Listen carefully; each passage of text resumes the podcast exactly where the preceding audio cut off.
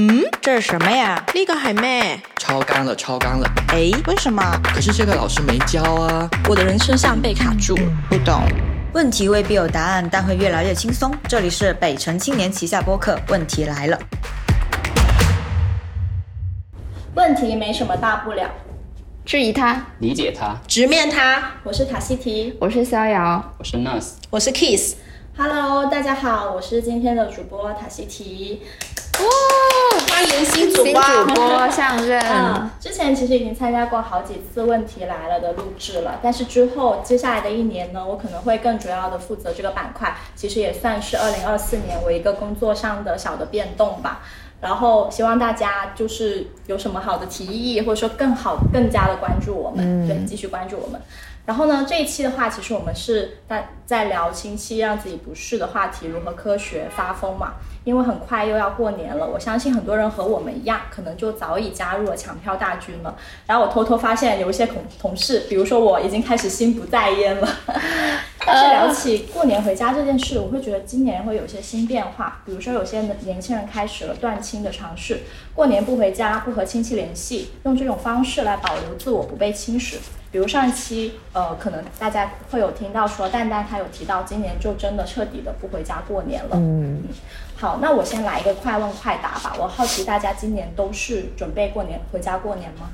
我要回去。你要回去是吧？对。哦，而且我这次是主动回去的，因为我爸妈不回去，我好开心，我就、我我就我已经迫不及待的要回去了。所以你是回老家？对，我是回老家。哦，我我因为我的奶奶和我姨妈在那里，我小时候是跟他们俩一起长大的。嗯，对，很好。就好像会更亲近一些，是吗？会会。对，而且就是他们没没有参与我的成长，他们不会问我太多的成长问题。嗯，嗯，我肯定是要回的啊。这刚刚新婚第一年，哇，没有任何理由不回的。所以紧张吗呃，是回爸妈家是吗？你的爸妈嗯家？，对呀、先回我那嘛，然哦后大年初二就要去他那边了。哦，那要走访亲戚了哦。对，要走两、两波亲戚。嗯那 我每年都回，每年都回是吗？嗯，我最喜欢斗力士了。你是回湛江是吧？对回湛江哦真好啊不错不。错。那其实今年大家都是呃准备回家的。那比如我，我其实今年也是回家了，不过我是回佛山，所以其实每一年，特别是像在城市里面年味没有那么重，其实回不回家过年对我而言没有什么太大的差别。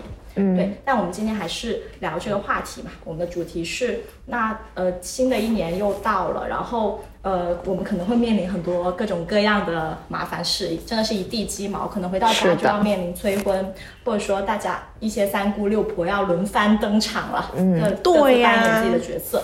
好，那么我们今天其实也是希望给到大家一些呃正确面对亲戚们，或者说呃和家人的一些相处。好，嗯呃，那我先可能先问一个问题，就是大家过年回家的时候，我们当我们面对亲戚的时候，一般会被什么话题、什么行为冒犯到，会很影响你过节的一个心情呢？好，我来说吧，我先来说，二十一岁的先来说。好，可以。好，嗯，我觉得第一个大家应该想不到，我二十一岁居然被催找对象，而且我不是经常不回家吗？所以就是、我不知道我的为什么我的亲戚群里面流传的一种谣言，不实的谣言，就是我很长时间不回家，然后他们就会传开我跟男朋友同居了，不知道哪里来的男朋友，凭空产生的男朋友奇。奇怪怪对啊，而且就是嗯，就是我甚至觉得啊，如果我那个时候稍微的有一点点月经不调，然后让大家知道的话，他们就会以为我怀孕了，要 带我去验孕的程度，我就觉得很很很无语，嗯甚至。因为我确实也没有出柜嘛，但是甚至我都不喜欢男生，外面就传开了我跟男朋友同居。哦，对，然理解后然后还有一个就是对我工作指指点点啊，这个你们有没有同感？我不知道。工作职作对啊就是会问你的收入，或者说在呃做什么工作是吗？其实还好，因为我现在还没有毕业嘛，他们大概就是问我方向之类的，所以说就是很烦。我之前也写过一篇文章，叫《假期回家简直是文科生的修罗场》。反正对我们来说确实是这样子，就是他们就要么嫌文科赚的少啊，要么就嫌他不体面，要么就嫌他呃嫌他工作不稳定。就是所以我是我是在饭桌上这么说的，我说我大概率以后会成为一个编辑，然后我妈听到的啊，我女儿要去做一个月两三千块钱的工作，并且很容易被老板炒掉的哦，怎么你们想象力那么？对啊。在场的编辑感觉被背刺了，背刺了，他说，他说他脑子里想，哦，以后记得要准备多点钱，以防不时之需。他们就这样子想的，所以我就觉得很，呃，很麻烦，很麻烦，就是要应对他们的这些对我的指点和猜测。对啊，嗯，那其实我就是你是出柜了吗？我其实没有，他没有。那其实之后可能还是会面临这个问题。会啊，所以就是，嗯，其实我看到听到他们这样想这样讲我呢，就是讲啊跟男朋友同居，我我内心里是有点不屑加爽到，就是我内心的 OS 是，哈哈，没想到吧，我一点都不喜欢男的，对啊，会有这样很问题从根源上解决了。对啊，我就想，但是呢，就是难就难在他，你要抑制住你去反驳的冲动，就是你、你稍不留神，你就会就会忍不住会出柜，就说你就会，他们讲的过分一点，你就会忍不住说啊，我不喜欢男的怎样，就你还是要克制住自己要反驳的这种欲望，这是最难的，对啊，嗯。刚刚逍遥提的工作这个，我觉得是，啊、确实文文科生就一直都是这样。过来的。对呀。对我我可能相对来说催婚，可能因为我是男的，其实催婚就不会那么明显。但是就是因为今年结婚之后，其实包括今年甚至还没结婚的时候，他他们一般不会催婚，但是会催生。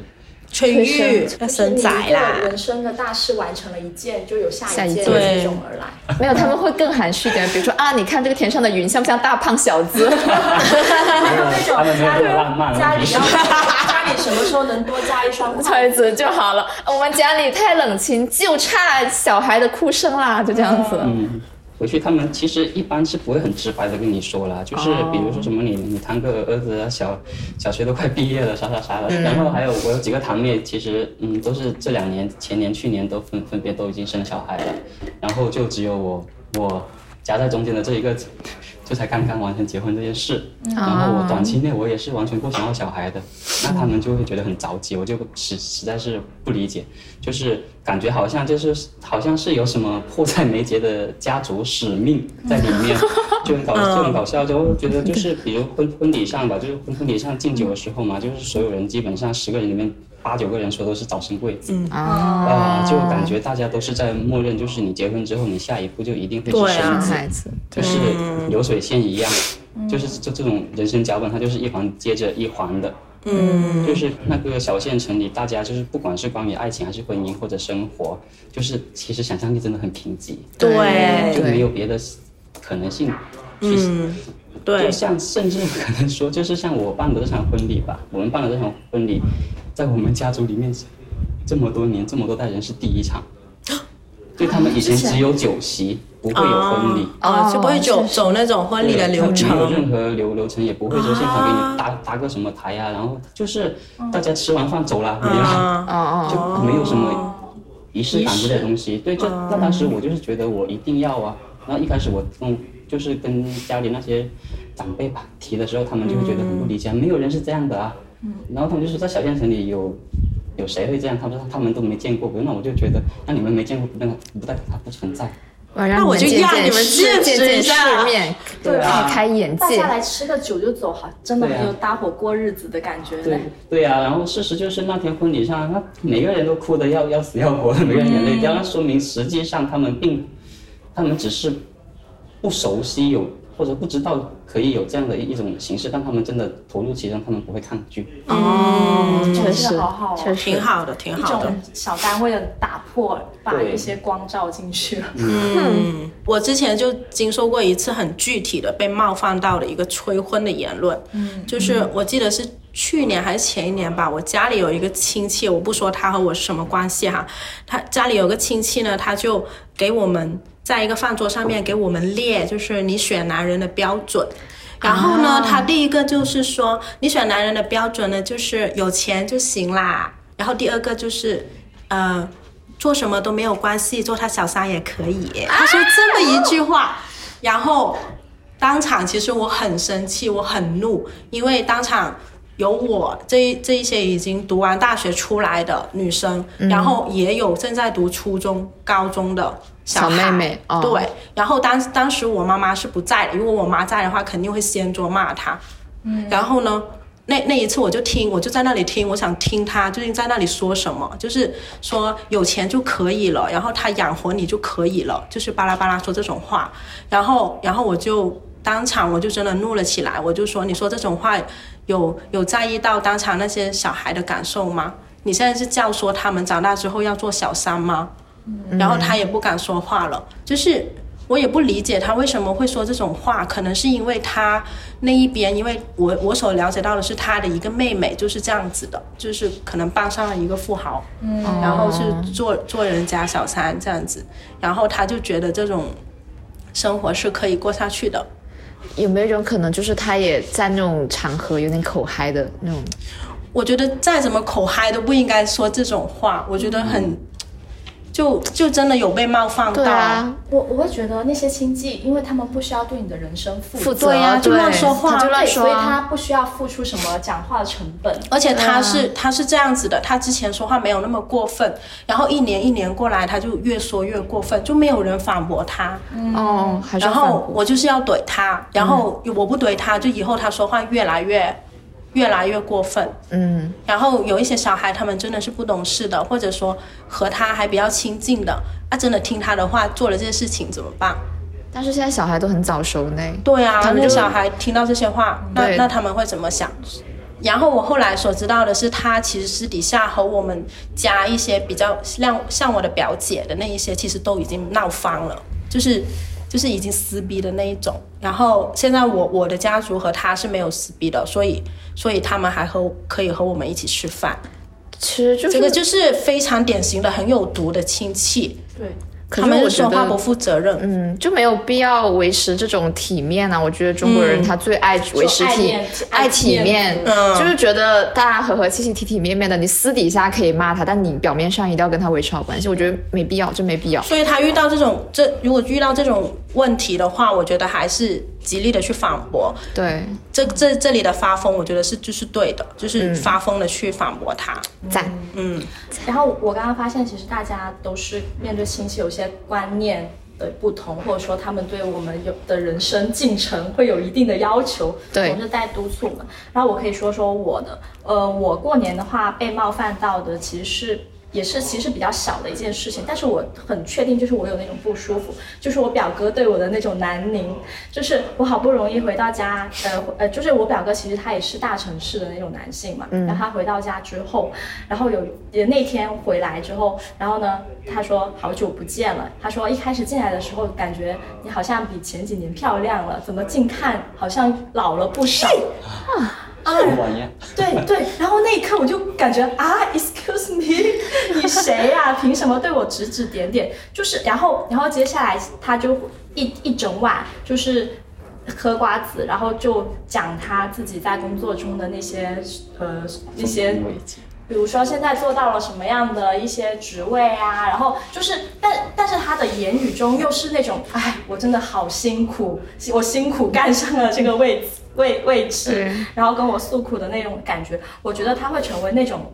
我我我在我的想象中，他会成为那种逐渐油腻的中年男人啊。对对，是我以前对他，因为因为我是从小跟他一起长大的，只是慢慢的我们是一年，我们就变成了一年只见一次。嗯我看着他从那种以前小时候，或者说你呃以前的时候，他是那种非常清爽的那种人，但慢慢的一年又一年回来，逐渐的发胖发福，然后开始有了一些让我觉得很。很奇怪的一些言论。前几天就是刚好在看人物采访向彪老老师，然后他有提到说，就是呃油腻的中年男和少年感这件事。他说，呃，油腻男的出现一定程度上是跟内卷有关的，就是临近中年，内卷又卷不动了，眼看着自己在竞争中被边缘化，就会强化我是主流，我代表中心那种想象。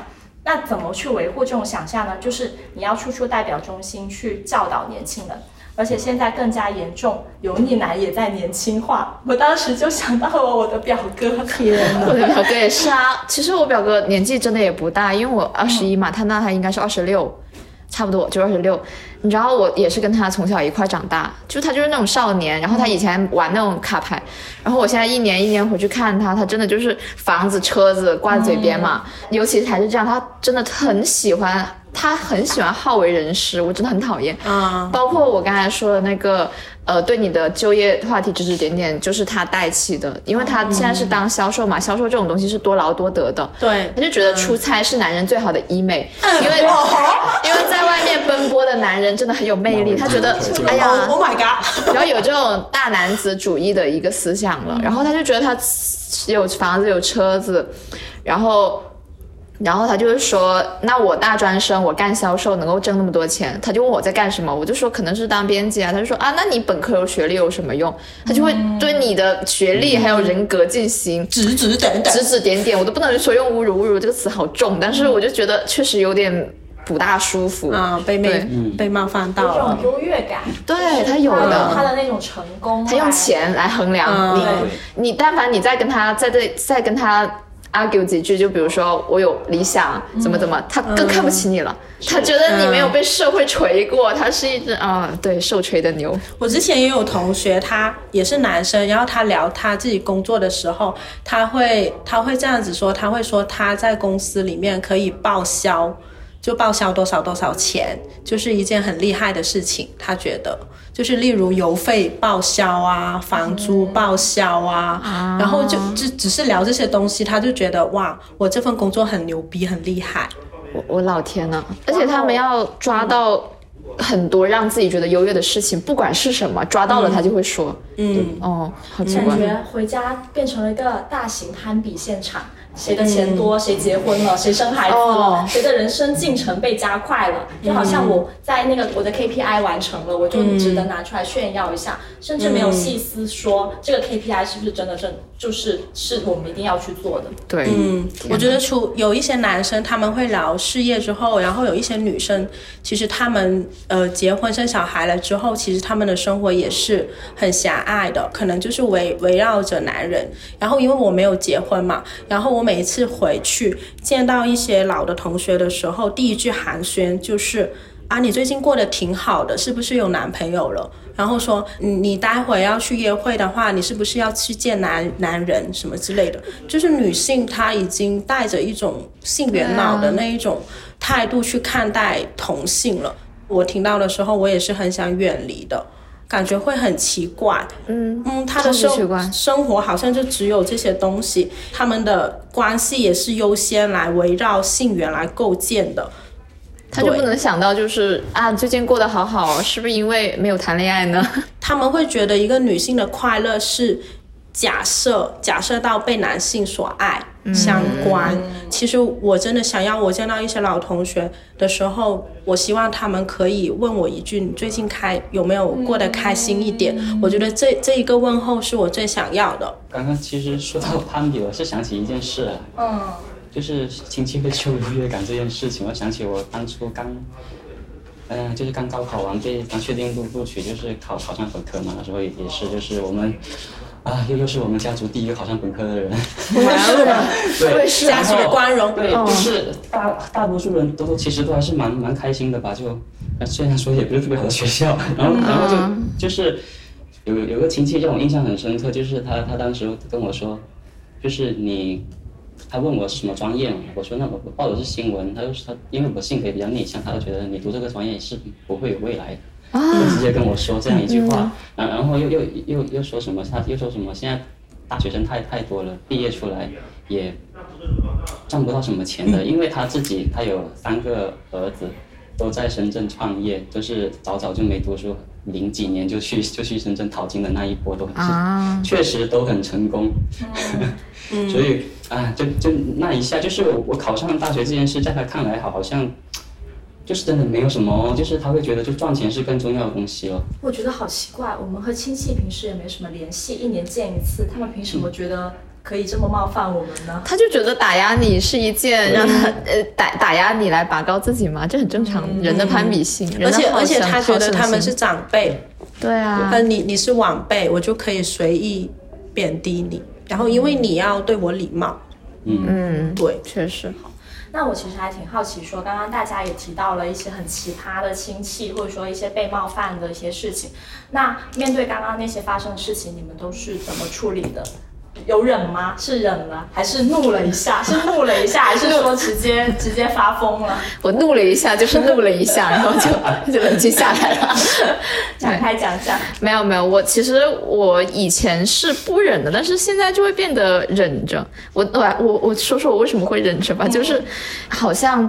不忍也没有什么办法，因为我回去之后，我发现我爸妈，包括我亲戚，他们其实本质上就是不了解我的。嗯，你非要让他们跟你聊爱和理想，他们反而他也聊，他也很狭隘他的想法。嗯，所以说他不聊婚育啊，不聊工作这些话题，他就没有什么东西可以跟你聊的了。嗯，对，所以他对我的关心和期待就只有啊，等你上大学就好了，等你结婚就好了，等你生孩子就好了，等你找到好工作就好，就就是这种东西。所以说他就算。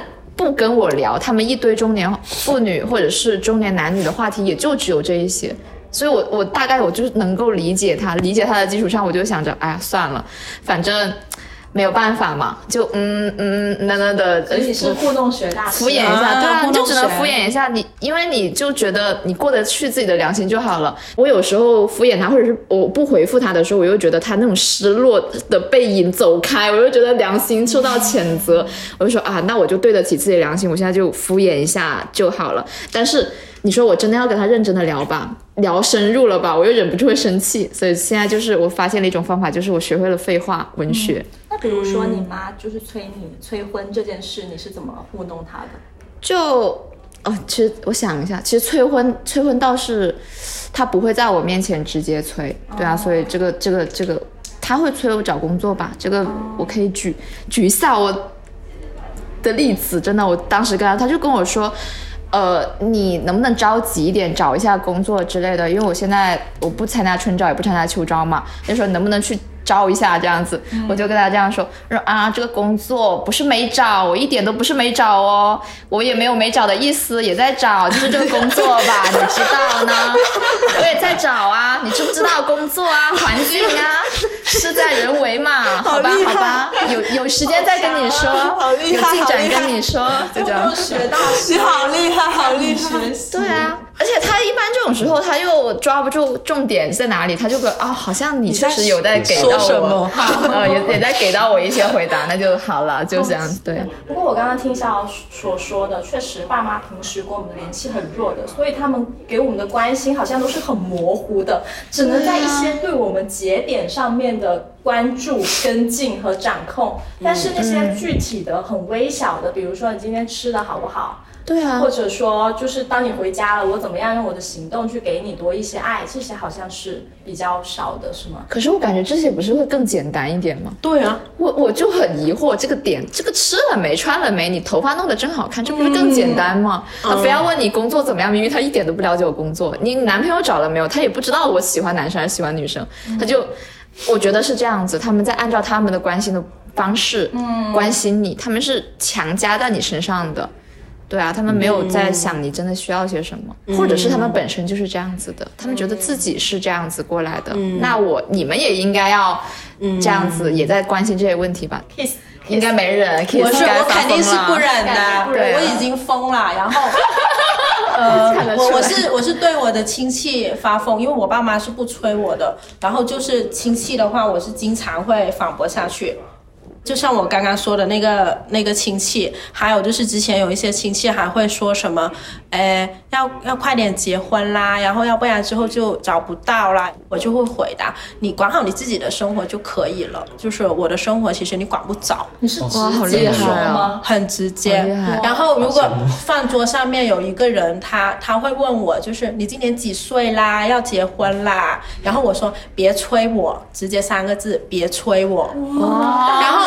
然后，然后我妈就会在旁边说：“他不是催你啦，他只是关心你。”然后我妈就开始在旁边，如果选选对了，三十岁结也可以，四十岁结也可以，不结也可以。然后我们两个就是这样子应和的。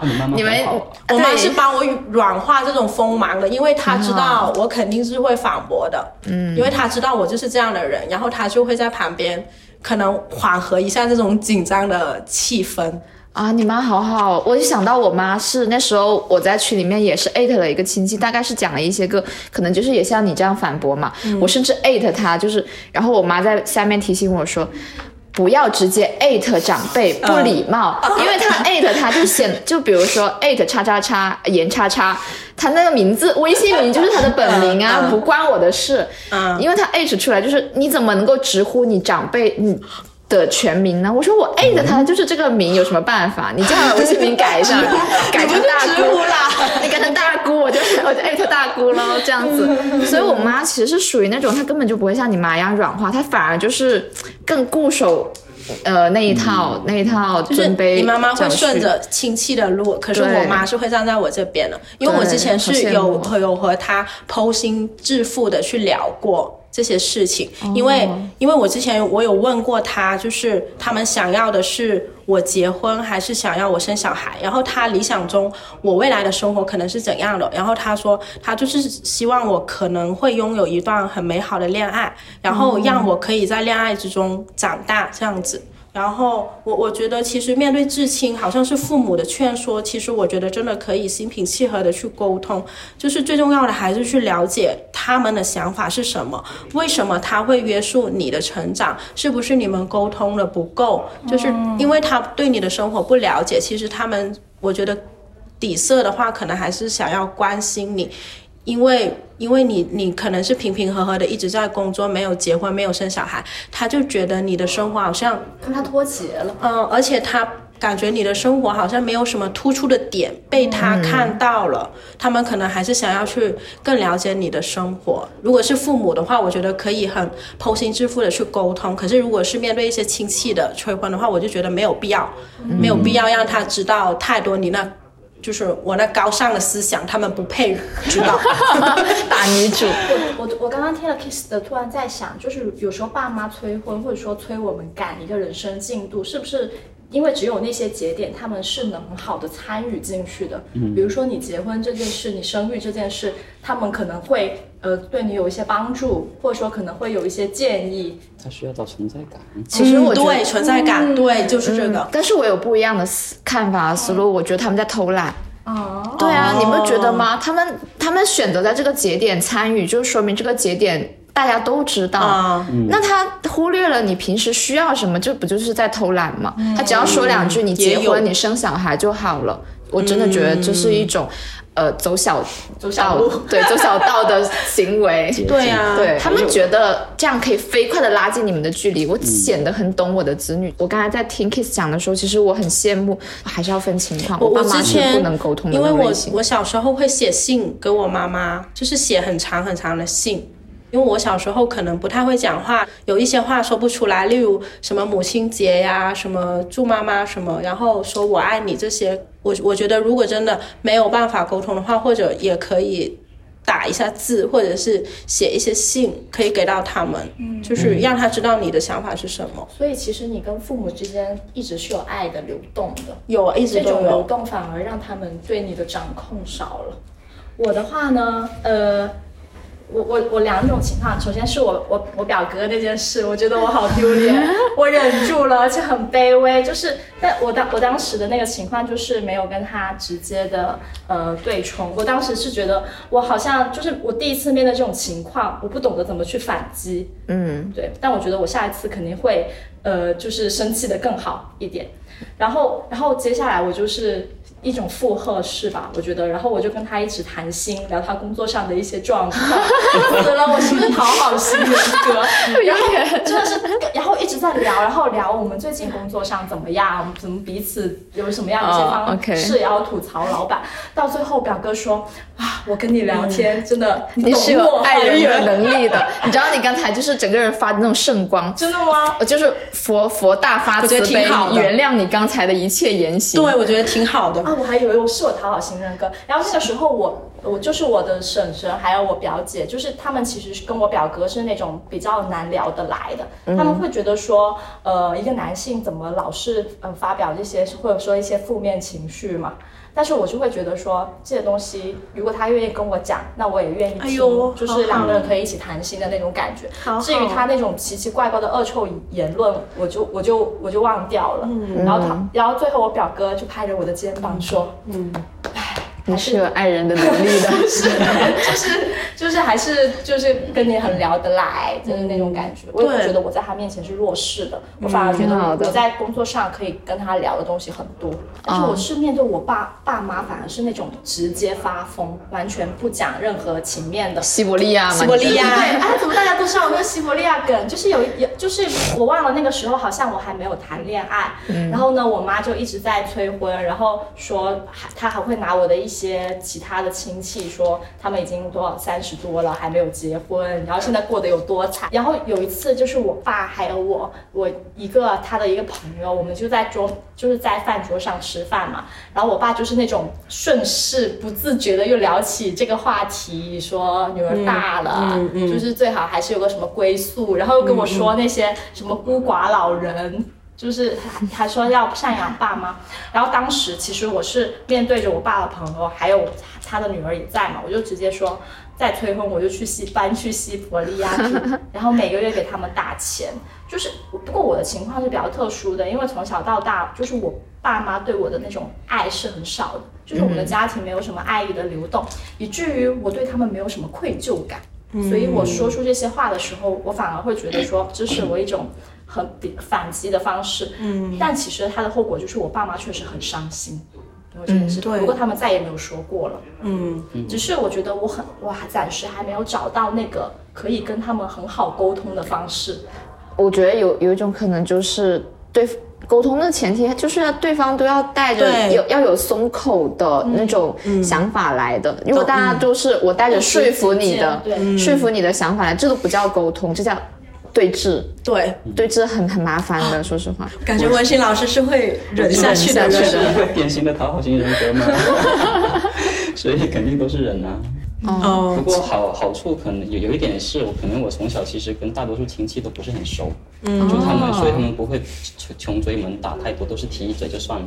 对，还有还有很很很庆幸是我妈目前是还没有加入那个催生大军了，嗯，因为她她她唯一的目的就是赚钱，可以，非常好。对她就是想疯狂的赚赚一些钱吧，但我觉得估计也坚持不了几年，我觉得再过个两三年估计就差不多了，因为始终就是老一辈对传宗接代的执念真的太深了。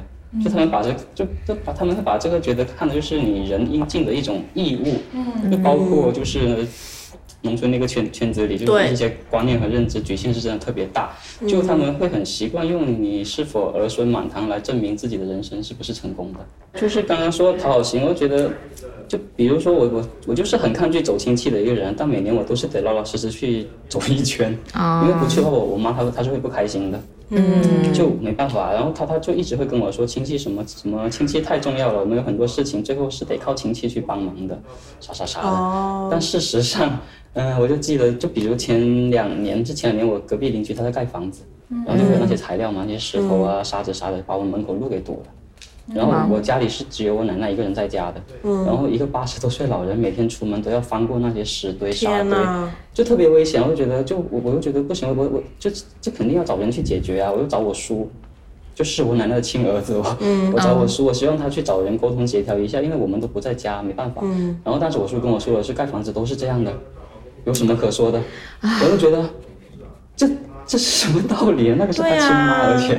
对呀、他不想解决，他在糊弄你。对啊，对啊那那我也没办法啊，真的到最后就真的只能一直一直等到人家盖完房子，然后才把那些清掉。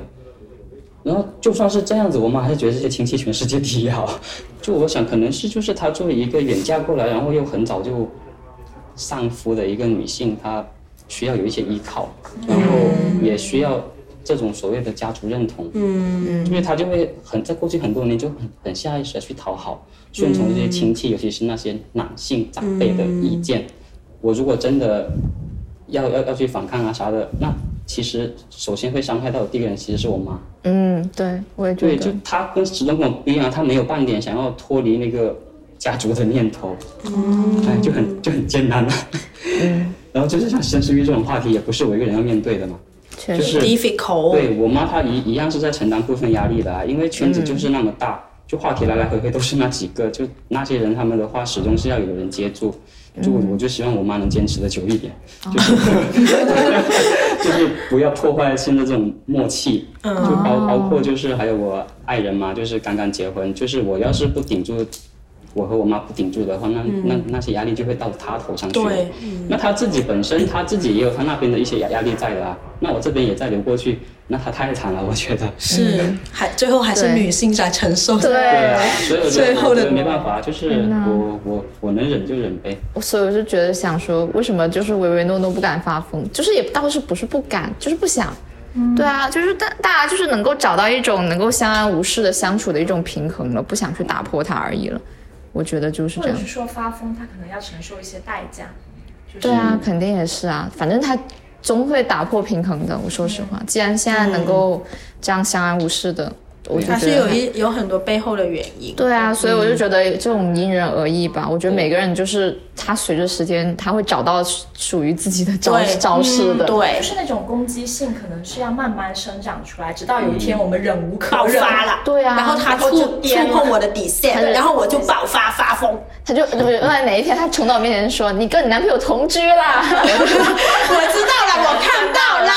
我看那 个那个时候可能就会发疯了。对，除非他一起拉着一起下水。那其实刚刚大家也聊了很多自己关于被冒犯的事情，你们都是怎么应对的？它其实涉及到的是一个我们无论是呃可能发疯这个行为，其实也在建立自己的边界感。对就是我不想被别人侵犯我的一个价值体系，我自己的一个人生的一个进度，不想被入侵。那就是想要建立自己的边界感，是不是意又就意味着我们要自私一点？关于自私和边界感这件事，其实大家是怎么看的？我觉得自私，它就是在保护边界的一个武器。嗯，对啊，你就你为了保护你的边界，你就是得要自私。这个东西，我觉得倒是也没办法的。我以前确实是总觉得像那斯哥一样，觉得忍一忍真的海阔天空。我觉得这在我身上呢体现出来，就是会让他们更加的变本加厉啊。所以我我也不是很想别人觉得我是一个很乖的小孩，我不喜欢这个词。嗯，所以我就是让大家，就是让大家能看到我身上是有刺的，你不要过来刺，呃，不，你不要过来接近我，不然我就会刺你们。我想要树立一个这样的形象，这所以这就说明我要自私一点，对。然后你不自私的话，你要压缩自己的很多感受啊，照顾每个人的情绪。我倒是觉得，如果他们有感恩之心，倒还好，他们体谅你的话还行。但是大多数情况下，他们觉得你乖，你照顾每个人的情绪是理所当然的事情。这个东西我特别不能接受，我觉得是我在牺牲我自己的舒适的感觉，在迎合你们。你们应该能看到，并且要体谅我，你要帮我分担一部分的压力出去吧。所以这才是我最难接受的部分，它中间呢少了理解、体谅和感谢的环节，所以你必须要逼迫自己自私，因为只有你才能保护你自己。嗯，对啊，所以我就觉得，嗯，他们没有对我表达一些个体谅和感谢。对，嗯其实我之前就是因为没有建立自己的边界感，就是我没有那么自私，感觉就是太善良了，然后让自己吃亏了。例例如说，就是就是在工作上面，之前之前我之前有过一份工作，他们会经常会加塞一些。不，本来就不属于我的工作给我来做，然后我还很好的说话，结果到到时候每天晚上加班的人是我，然后我还没有多的钱，又让自己胃痛，让自己身体不舒服，其实吃亏的还是自己。嗯，然后还有的就是，就好像在亲戚关系里面，别人看着你每天都开开心心的，感觉你就是神经大条的那一种人，然后他们就会说话就会越越越伤人。之前的话我是不怎么反驳的，然后到了后面慢慢的话，锋芒就开始长起来了，就会开始反驳，也是在自我保护的一个方式，我觉得，因为我不想再承受像之前一样。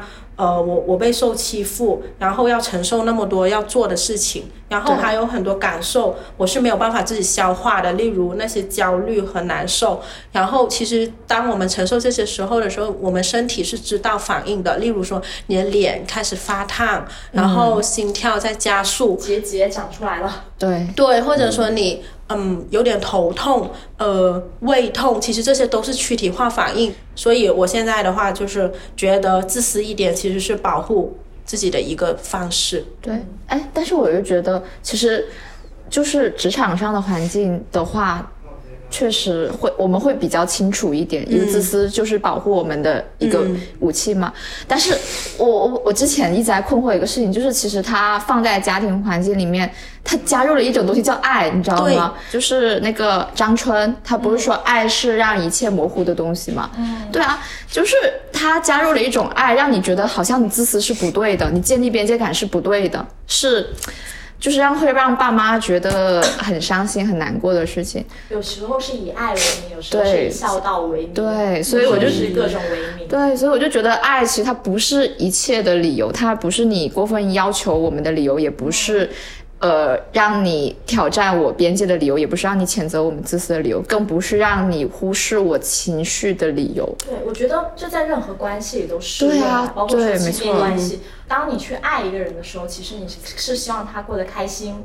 对啊，而不是按照我的要求来成为我想要的那种样子。我其实自己也会觉得，就是做人还是要自私一点，因为我的亲身感受就是，因为自私，我对我的人生更有那种掌控权，是这样子。因为我爸妈从小就是对我放养嘛。然后呢？所以从小到大，大他们甚至有时候不知道我上多少年级啊。我妈妈也是，我妈妈也是放养，可是他们都是很知道的。对，然后所以就是我从小到大，无论是从小学，然后初呃初中可能就是直接在附近啊，又高中是我自己选的，大学也是我自己选的。我爸妈从来不会管我说你要去什么样的大学，你要去什么，你要你是你要干嘛干嘛干嘛，就是。呃，我会对我的人生有很强的那种掌控权，以至于就是长大之后，当他们想要左右我的人生的时候，其实我是反对的，因为这意意味着我对我自己的那种掌控消失了。对啊。而我而我从小到大最不后悔的就是，因为每一个选择都是我自己做的，我反而生长出了那种。不太害怕去做选择的那种能力，嗯，就是那种感觉，因为我知道说，我之前做那些选择，可能有些是好的，有些是不好的，但是在这个过程中，我都成长了，因为爸妈对我的干预很少，而且你都能自己承担，对我都自己承担了，他的干预少了，我反而我自己的人生是展是展开的，就是有更多的那种可能性是在里面的。嗯，所以我觉得，如果不自私，反而去因为愧疚去做了太多的妥协和忍让，也就意味着把自己人生的那种掌控的进度交到了别人手别人手上。而到时候，比如说，如果爸妈让你去回去当老师，或者说去考公务员，而有一天当你后悔的时候，人生会不会变得很拧巴。是因为父母的要求而选的，但是自己又不喜欢，就是在这两种之间去做做平衡。不过我觉得这个确实是挺难的。如果你你你曾经在父母身上得到过很多爱的话，你必然就得承担他们有时候对你的一些入侵。突然想起一句话，好，就是刚刚有聊到“爱”这个词，我就想起我之前我不知道在哪里看到说什么“爱”，是之前反正就是一句呃什么“爱爱是两两个半圆凑成一个圆”。就让我感到很反感。我觉得爱应该是两两个圆爱应该是两个同心圆。对，同心圆不断的扩大。我觉得它应该是两个独立完整的个体。对，他愿意交出一一部分自己，并且接触对方。嗯，对。就是所以就刚刚提的，就是你得到一些爱，你就一定要一定要接受对方的一些入侵。嗯，就是一定是这样子啊，它是双双向的，然后觉得，嗯，对啊，就是在我的。理解中就好像我们过去一直认为自私，它不是一个特别好的词，嗯，就好像他不顾集体和他人，就是为自己考虑。但，但我觉得其实，并并不是这样的。我觉得就是人就是首先，他就是得先为自己考虑才行啊。因为你连自己存在的空间都没办法保证的话，你你怎么可能去关心其他东西呢？对，对吧？所以自私是必要的，只是看程度。我是不相信说有有什么人是真的毫无私心的，包括就是亲情和爱情里面，就是他所有的行为和选择，我觉得他都是有考量的。就像我妈，她不催生是因为她完全爱我、尊重我吗？并不是啊，是因为她真的很想多挣一些钱。比起爱那个孩子，我爱钱。对，对我我觉得他他这种做法完完全没有错啊，就包括我和爱人一直走到结婚今天，其实中间有很多次的争吵和妥协，你可以说是，当然里面爱肯定是很大的一部分的原因吧，但其实也有沉没成本在里面的，对，也是有的，就是可能这个词，这沉没成本这个词，它听起来有些重，但它就是一定会有的，因为我们付出的时间、精力和爱。它是没办法收回的，嗯，然后也一定会影响我们后来的很多决定。比如我身边有有有一些朋友，就是 我记得有几对，就是他们也是谈几年，然后一直分分合合，分分合合，然后或者说也也是会有一些夫妻，就是明明一直在争吵，像我叔我婶，就吵了这么多年，但是还是会一一直把日子过下去。嗯，就为什么？就因为沉没成本在里面呢。他的所有考虑不一定就是基于当下我们面临什么问题，他还会考虑从前和以后。嗯，就是。我觉得爱它是一种能力，它也是一种选择嘛。就我想起，就是大概是二一年的时候，就是我和爱人吵吵架最严重的时候，他有说过一个词叫不甘心。嗯，就是我们那时候有濒临快要分手的一个情况吧。我们那时候其实是开始认真去思考结婚，然后结果就是开濒临分手。对，就是因为会发现很多很现实的问题啊，就是他希望就是他离自己的父母近一些，他就是又觉得我们俩。想在广州定居太难了，嗯，然后他就会希望我以后就是去他那边买房，那我就不太愿意，我不太接受，就是就不不管他爸妈再爱他也好，我我不不太希望就是以后我们的家庭还会受到其他哦对外来因素的干涉之类。就还有一个，比如我是不太想要小孩的，就包括尤其是短期内，至少是短期内。嗯。但我老婆她就会怕以后是高龄产妇，风险太大。啊，对。对，就就这这也是很现实的问题嘛。那最后我们为什么会结婚？就是因为我们还还是相爱的嘛。然后就是我们还是愿意共同去面对这些问题，慢慢去把它解决掉。嗯。就就是他说不甘心。他不甘心，是是因为我明明明明是相爱的，然后要因为这些问题妥协，然后分分手嘛？也不甘心，就是我们好不容易磨合了几年，嗯，就是磨合了几年，然后我们在这期间对彼此的付出就要这样白白浪费掉吗？就是爱是一定的，但是沉没成本它也是存在里面。就是每个人他肯定也是会去考量他自己的东西，所以我觉得自私是完全没关系的。你要先爱自己，你才能去爱他人。嗯。嗯，所以我听下来，其实发疯它是一种我们无可避免，或者说边界已经被侵占的选择。但同时，当我们如果有一些妥协和忍让，它可能也是因为有很多呃不同的一些因素在其中。背后有很复杂的原因，对它并不是一个说我今天在地上滚来滚去，说我不活了，它就能解决的。是，它它只能是一种情绪宣泄。对，但我觉得可能亲戚跟家人、爱人还是得分开来看了。对，我会感觉对亲戚不一样，对待一些事情，我会对亲戚发疯了。对，比如说 kiss 那个职场也是。对啊，对，根本上来说，亲戚。我们之间爱的那些流动或联系还是比较少，一年就见一次，平常都有指指点点。对啊，就我觉得自私它能建立一定的边界感嘛，屏蔽掉一些声音和困扰。就是如果你内心不够强大，就是会被反噬的东西。嗯，我觉得但是真正能够建立长期的。就是那种长期健康稳定的边界感，那我觉得还是得彼此之间是有爱和尊重在的。对，就是他他是因为爱你，他才会尊重你是一个完整的独立个体，尊重你有自己的思考、选择和生活，也尊重你有独属于自己的空间，无论是精神上的还是物质上的。就是那么相对来说，很多亲戚其实我觉得是不可能的，因为他们本来就跟我没有多密，他不尊重你，根本没爱。本来就跟我没有多密集的接触，他根本不了解我是一个怎样的人。你去谈什么爱和尊重呢？对呀。哎，刚刚在聊这个时候，我脑海中浮现一个画面，就是我我发现我这几年，就是这一两年，我回家就是跟我舅舅或舅妈就是聊天的时候，我都会开始就是跟他们聊天这件事，而不只是那种很客套式的对话。聊天是指，比如说，就是我会说他泡茶很好喝。然后呢，他就会把那个茶就是拿出来，然后给我泡。泡完之后呢，我就会跟他聊天，就是聊他最近的近况怎么样。然后一般这个时候，我舅妈也会插入进来，但她可能就会说，呃，觉得自己的女儿嫁得很好啊，什么什么之类的。但是我感觉就是在那一天，我坐下来跟他们喝茶，然后听他们讲故事的时的时候，我们之间是有种联系感的。然后我发现神奇的是，当我跟他们聊天之后，他们反而不再问我那些很表面的东西，或者催我去做什么了。他们在那一刻，他们的表达欲得到了释放。嗯，然后我发现就是他们很渴望被看见，很渴望有小辈听他们聊聊天。要怎么说你有爱人的能力呢？真的好，你真的有爱人的就是能力我，我跟啊！我爷爷也是这样，挺但是我不知道为什么对我爸妈可能就没没有这种没有这种，但是你爸妈对你有责任感。你对你爸妈有要求，哦对哦，也有这个对然后那个就是那个舞台，当交给了你的亲戚之后，他他感觉自己被看见、被重视了。然后疯狂输出，然后聊完之后，他开始觉得啊这个小孩很好，不错，还是这也这也是个好的方法。我也。觉得，要不我今年回去试试吧，我也是，我回去试试。然后，然后，然后，其实那个故事最后其实是有些悲伤，就是我舅舅那那一次是。我们第一次聊得这么开心，但是在第二年的时候，他因为一些突发事件，就是夏天干活的时候突然之间去世了，哦一年之后仅仅一年，就他突然之间去世了。然后我再回头去看那天我们喝茶的那个局面，我突然就觉得很唏嘘，因为。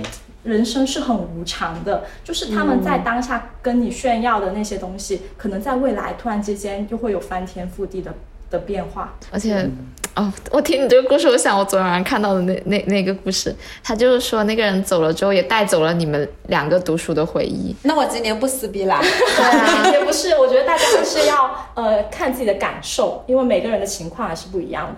好，然后今天我们会聊这个话题，其实也是因为呃，我不知道从什么时候开始啊，就是大家纷纷选择了断亲这件事。断亲可能就是包括说我们刚刚提到的，跟亲戚完全就是断绝联系了，然后之类的这种。那其实大家会觉得断亲，其实我们根源是在断什么东西？我觉得，嗯，断亲，你乍一听听起来好像很没良心，但是其实这个行动背后，这个行为背后啊，它的原因还有驱动力真的非常简单。它我们就是想断掉让我们觉得不舒服的环境而已。对呀这个环境你不是非得要断掉的，其实你这个环境可以改变啊，就是你可以让它变得好一点，但是。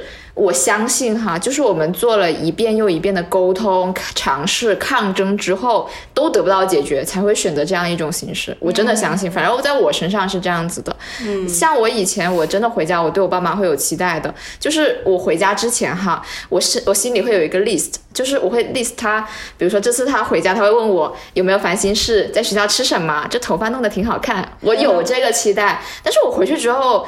问的反而不是这一些，是那种特别烦人的问题。那这个时候就是，就是一遍一遍的打，在捶我的期待嘛。然后，那你终你最终你还是要让自己觉得舒服嘛。你不可能顾全大局，然后让自己长结节啊，或者是别的什么的。所以你最后让自己觉得舒服的一个方式，那肯定就是疏离了，也就是这里写的断亲了。对啊。也是保护自己的一种对啊，我觉得最终还是要保护自己。你你，我觉得我这几年最大的一个感受就是我保护不了太多的人了，我我保护自己已经很了不起了。嗯，我也觉得这是一件很好的事情。这这说明我们现在的人会更懂得我们想要怎样的家庭，想要怎样的朋友，怎怎样的相处方式，会更加的了解。当我们想要去断亲的时候，其实也是在断绝一段并不适合自己的关系。我也是完全理解的，因为我也想成为其中一员。好好型人格的反击。啊，只是还没能做到啊。就是，当然当然是亲戚了，我家人家人，我觉得我我我我还是不想断了。就就是就是想断的东西还是蛮多的，就是什么亲戚亲戚的那些闲言碎语啊，还还有一些一些完全不想参与的什么场合。还有一些就是很爱拿拿拿长辈的身份来压你啊，他然后精神世界又很贫瘠的中老年权威群体，天哪，好命！天啊，受不了！好，我赞同然。后以及包括就是那整个圈子，就是实在是很很狭狭隘啊，就容不下你跟他们有什么有什么不不同的不同的观点。就是我不想过一种被捆绑的生活。嗯，所以我其实就是一直想着以后啊，如果真的到以后，我肯定是不会再回去了的。嗯然后这个话题呢，其实我之前看到杜素娟老师的一个访谈，她其实有讲到自己的一个故事啊。她说她之前在女儿初初中的时候，她曾经很想把自己的女儿送到理科学校，但是他女儿其实内心是想选文科的。他说哈，他因为自己的一些狭隘，然后局限，然后呃很很享受别人羡慕他把女儿送上很好的学校那种眼光，所以他就逼自己的女儿去一个他不喜欢的学校和专业。但是这个在这个过程中，其实他的女儿也是很痛苦的。嗯，然后他说，呃。其实他会发现，就是这我们这一代的人，我们的长辈们，他们也是一代又一代的去传承一种集体的无意识，就是包括说对呃婚姻，或者说对生育，包括说女生一定要读文科，或者说一定要呃考做老师，什么一定要考研。但是但是呃，我们只有不断的去谈这些传统的文化，不断的去谈原生家庭，要不断的去跟那些。不好的文化去做切割，然后他给我他他里面有提到一句话还挺戳我，他说如果父母是一个卡，我们为什么我们自己不能建立一个自洽的世界呢？嗯，对，所以他说觉得断亲未必是去断亲情，而是与一种过时的文化去做切割。对啊，我觉得这个角度还挺戳我的，因为原生家庭它肯定是落后于我们存在的。嗯，对啊，所以我们走在前面的话。他有些时候有些东西它会拖住你往前走的，只有靠我们一代又一代的人，让我们下一代人不再受这种文化的胁迫了。天呐，讲的好好，讲的好好，讲的好好。刚刚刚刚我们其实提到了很多关于亲戚的事，包括对断亲的一些了解，关于自私和边界感。那我们从那些宏大的东西讨论里面回归到最具体的，嗯，那我们很快就要过年了。那其实大家对自己喜欢的过年亲戚相处，还有跟父母的一些氛围，你们有很具体、很向往的那种画面吗？啊，我觉得。我有两个哈，第一个肯定是我以前小时候的那种画面，因为那是小孩的视角嘛，所以他们不管我，我可以跟我喜欢的小朋友或者是群体一起玩，然后他们就在呃厨房跟他们他们自己聊自己的，对。但是我知道现在我已经长大了，我肯定不会像以前那样子，所以现在我就我就真的觉得代沟是存在的，也不能期待大家现在都像朋友一样，然后能够。跟我聊天，那我就是希望大家就是把注意力都放在当下的事情时或者时刻上来吧。就是你要准备年夜饭，你就准备年夜饭。你就是说这个今天这个菜怎么样，我们要吃什么，然后大家你这个，然后大家可以打打闹闹寒暄一下都可以。你就是不要洗着菜还要问我你是不是跟男朋友同居。真 的不如菜就洗菜，洗菜就洗菜，不要讲这些东西。对啊，我就是觉得大家就是。真的都可以把目光放在，比如说过年就是过年，呃，要放烟花就是要放烟花，对，你要聊一些什么，嗯，可能可以是轻松一点，但你不要聊未来、聊规划、聊以后，聊了跟你也没什么关系，主要是。我现在家里家庭的氛围就已经挺好的了，就是除了那一些很有毒的亲戚之外，我觉得现在。现在可能就是我真正喜欢的一个过年的氛围，就是我们每一年都会连着吃几天嘛，就是从，呃除夕的前一天一直吃到初一，吃三天。因为我们我家里是的每一户人都住得很近，我们就会一起吃饭，然后每个人带上几个菜，然后拿出自己。呃，珍藏的酒和茶叶一起吃饭聊天，然后然后那些话题都是很奇怪的，例如他们喝茶喝喝酒喝醉了，他们男人就在那里讨论今天的菜多少钱一斤，今天的萝卜多少钱一斤，具体是不是？对，我每一次看到都是这样子，然后他们会讨论哪家哪家的炒粉退步了，哪家哪家的肉不够好，什么什么之类的，就很好玩。终于不跟你讲伊拉克战争了。我爸是不会和我讲这种东西的。我我我爸我爸很爱看纪录片这些东西，可是他不会和我讲那些很宏大的话题，我都不会讲。你们家对啊，可以可以来来来，我的也能吃三天。然后然后到然后到了拜完年之后，我们家就是各玩各的了。就是我爸妈有自己的呃自己的那个活动，他们可能会探望朋友什么的，然后我可能就会待在家里。如果家里有亲戚来的话，我就会马上跑出去，我是不会待在家里。接那些不熟的亲戚的，我我很记得是有一次我躲在房间里，我妈问我谁谁谁来了，你要出来吗？我说我不出，然后妈就说我我妈女我女儿出去了，然后我妈说好，我知道了，然后我妈就会出去糊弄亲戚，就不会好啦。不会让亲戚来敲我的门。而且我们家每一年除夕都会放炮，我从小到大都参加，每一年都没有落落下过，现在还是会去参加，然后贴春联，每一年都会去做。我觉得就现在就已经很好了。嗯，天哪我，就想，刚刚说到亲戚敲门那个，我就想起一件事，就是在我家，如果有亲戚来了，然后我如果在房间，我妈会冲上来叫我下去。啊对啊，我们家也是。茶是吗？我我我我妈是不会叫我倒。茶，他会说你不礼貌，你不倒茶的话，我们家就是我我在那接客每天都是。就是上就是上一次毫无负担的过年，肯定我还在读小学。Oh my god！，Oh my 就想现在 god！想起那时候就很好啊，就是那时候烦烦恼啥的都是大人的，我就数红包就好了。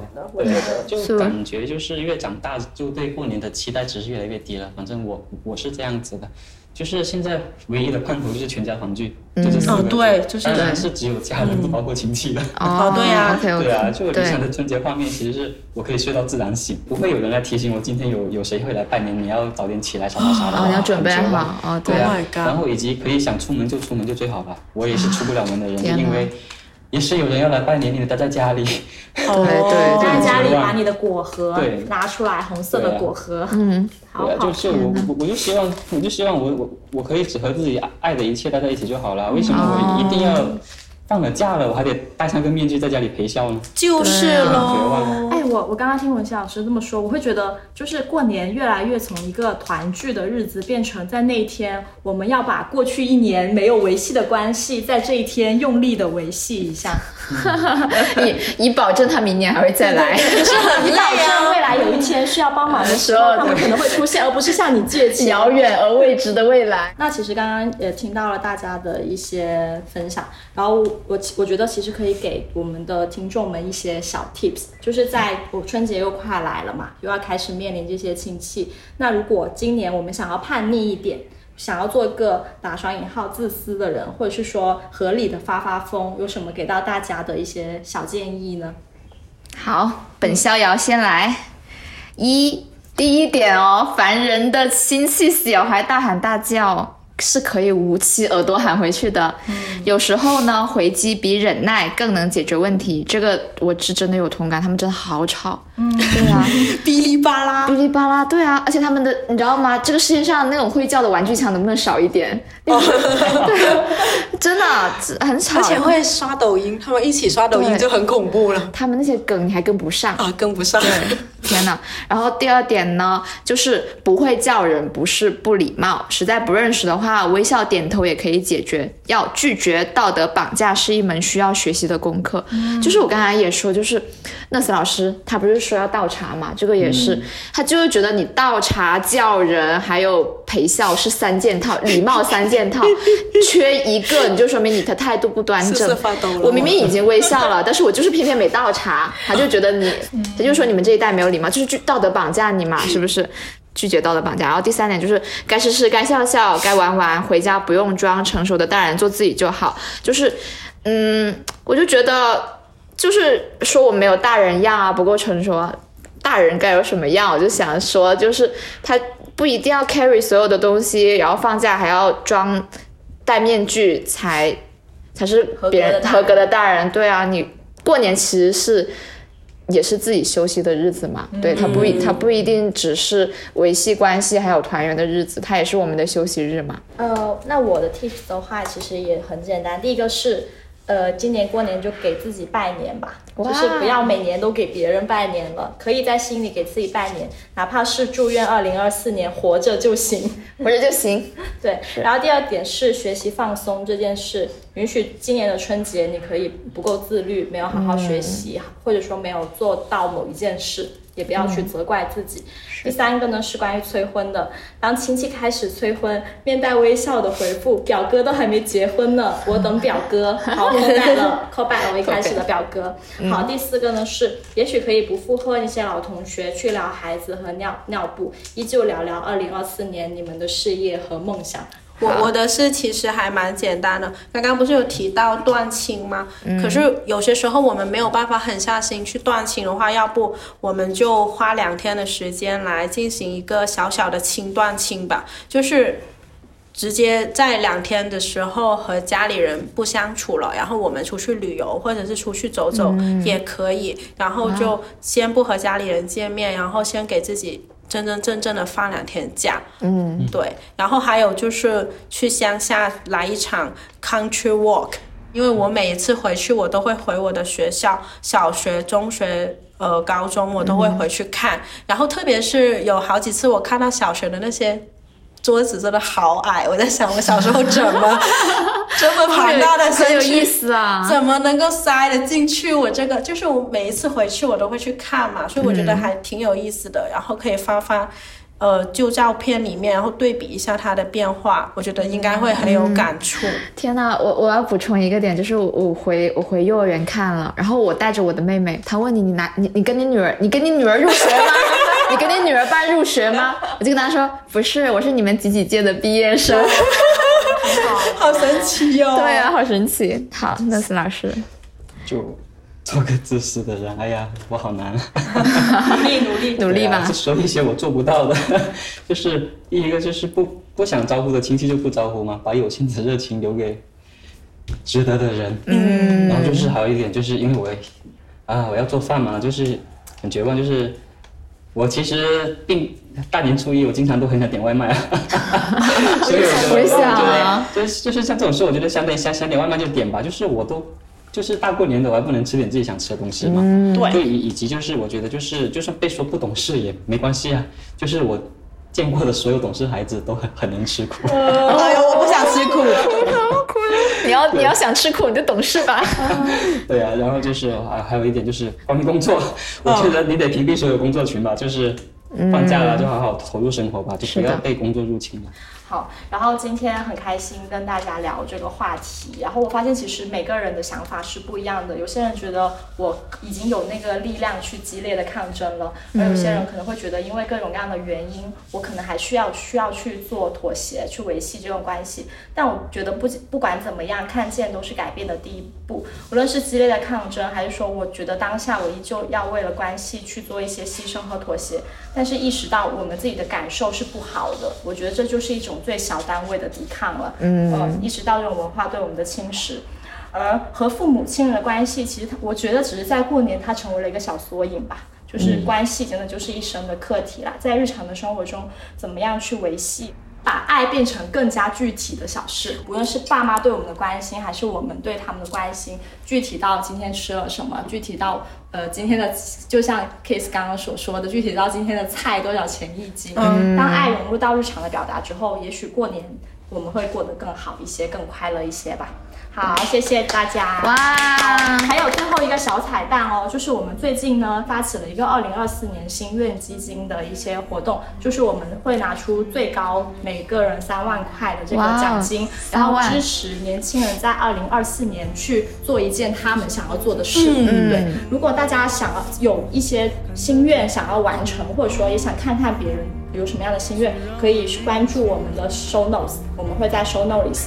呃，写出怎么样去进行参与，也可以关注我们的北辰青年公众号，还有我们的直播间，可以去时刻的去关注这个活动的进程。嗯，好，那今天的这期播客就到这里啦，希望大家无论怎么样过个好年，Happy New Year！我无法传达我自己，从何说起？要如何翻译我寂寞不已我也想能与你搭起桥梁。